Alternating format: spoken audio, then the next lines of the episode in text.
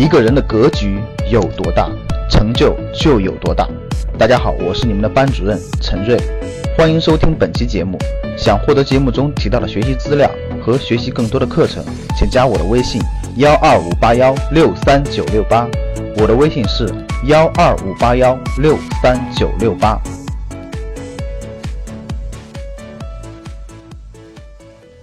从2016年开始，国内的很多城市呢都属于是住宅限购，大家知道的。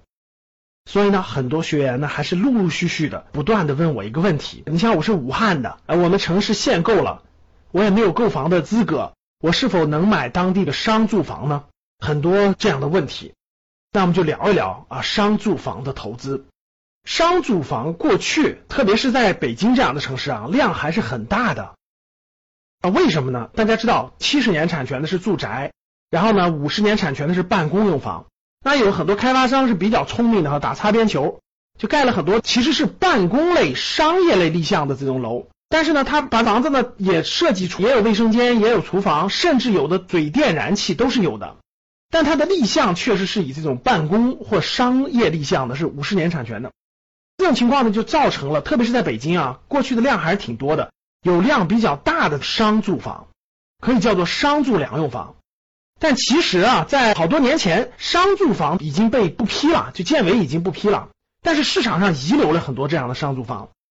最早的商住房是又有水又有电又有燃气的，后来的商住房就没有燃气了，基本上就只有水电，而且都是商用水电。大家知道在大城市的房价特别贵，当这些房价无论是2-3万、3-4万、5-6万的时候，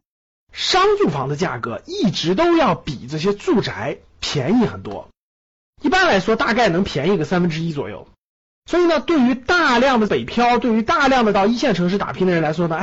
那我买不起住宅的时候呢，我先买一个相对便宜的商住两用房，先住着，至少我不用租房了，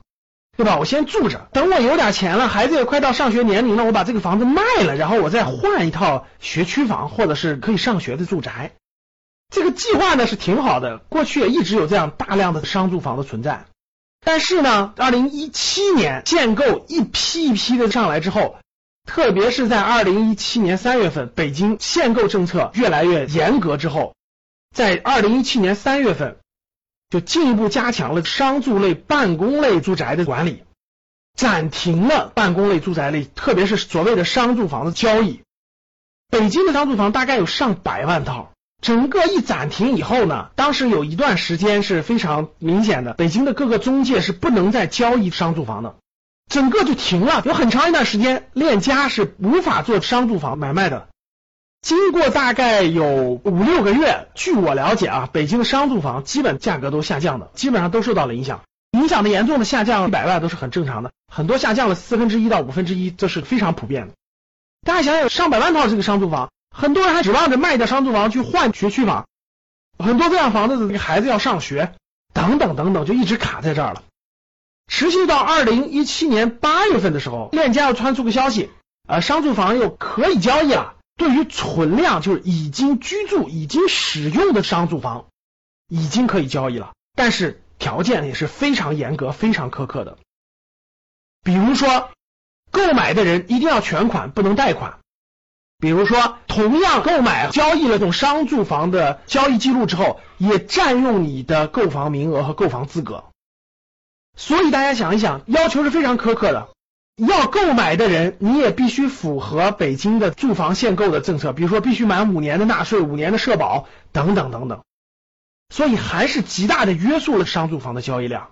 目前现在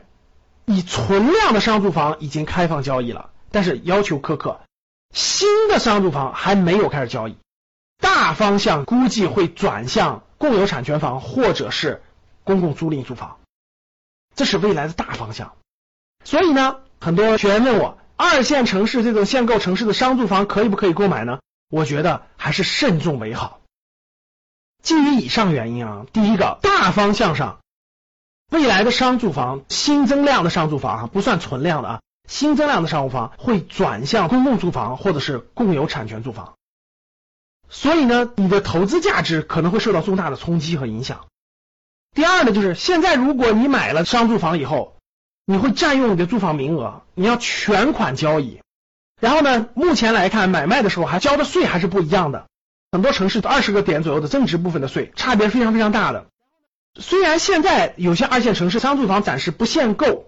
还可以买，但是极有可能占用你的名额。你买完以后一持有就占用你的名额，会影响你未来购买住宅啊等等名额和机会。还有一点，很多朋友问了，我能不能拿公司的名义去购买？这个我也给大家做过详细的咨询和了解。如果你用公司的名义去购买这种商住房，有2个重大问题。第一个问题，公司购买的住房每年要交1个税，你要多交一笔持有成本，这个持有成本并不低。我调研过，如果按高额的算的话，1平米大概30块钱的话，那一年也是非常可观的一个税，持有税吧我们叫。第二就是，如果是公司持有转让的时候，将会交一笔非常大的增值税的部分，所以公司持有的话没有获利空间，几乎没有获利空间，每年还要交非常高的这个持有税，没有必要的。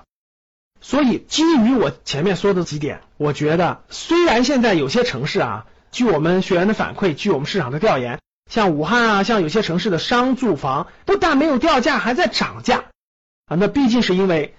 住宅限购了嘛，很多人够不着，而商住又不限购，有一批大量的人还在购买这个商住。我建议大家总体上还是要慎重为好。未来的大方向，我认为啊，新增的这些商业用房会转向公共产权住房，或者说是公共租赁住房。以存量的商住房也会用于保障整个这个城市当中的基层刚需家庭的购房需求，而不会作为改善性住房或者说是住宅去处理。所以对待商住房还是建议大家慎重为好。整个房地产市场的投资逻辑已经发生了重大变化，未来整个市场将从以房产为中心的时代变成别的为中心的时代。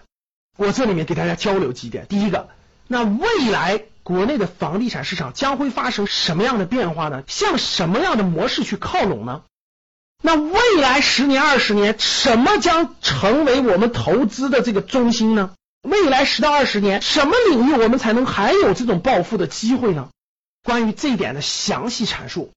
我将在8月27号晚上8点到9点半给大家安排一堂专场的解读课，给大家解读过去8、9个月以来，整个从中央确定政策到各个地方推出政策，到中国未来房地产市场的走势，我将推出一场专场的解读课，欢迎你到时候来听。怎么知道我们在哪儿举行这个课程？怎么收听呢？大家请加微信1258163968，到时候我们会在微信通知大家。好，当你看到我所看到的世界，你将重新认识整个世界。谢谢大家。想获得更多投资理财、创业、财经等干货内容的朋友们，请加微信1258163968及我们的 QQ 交流群6938838569388385。